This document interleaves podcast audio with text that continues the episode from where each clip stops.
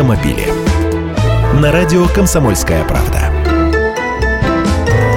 Здравствуйте, я Андрей Гречаник. МВД России предлагает десятикратно увеличить штрафы для чиновников и ввести для них дополнительное наказание за травматизм граждан вследствие неисправной дорожной инфраструктуры, естественно, в целях повышения безопасности. Такие нормы содержатся в подготовленных ведомством поправках Кодекс об административных правонарушениях. Они размещены на федеральном портале проектов нормативных правовых актов. Вот примеры. За несоблюдение требований по обеспечению безопасности дорожного движения при строительстве, реконструкции, капремонте, ремонте и содержании автомобильных дорог, а также железнодорожных переездов или других дорожных сооружений, должностные лица будут подвергаться штрафу в размере от 20 до 30 тысяч рублей, хотя сейчас штраф в 10 раз меньше, от 2 до 3 тысяч. А еще должно появиться дополнительное наказание для чиновников в виде штрафа от 50 до 100 тысяч рублей, когда по причине ненадлежащего состояния дорог люди получили травмы.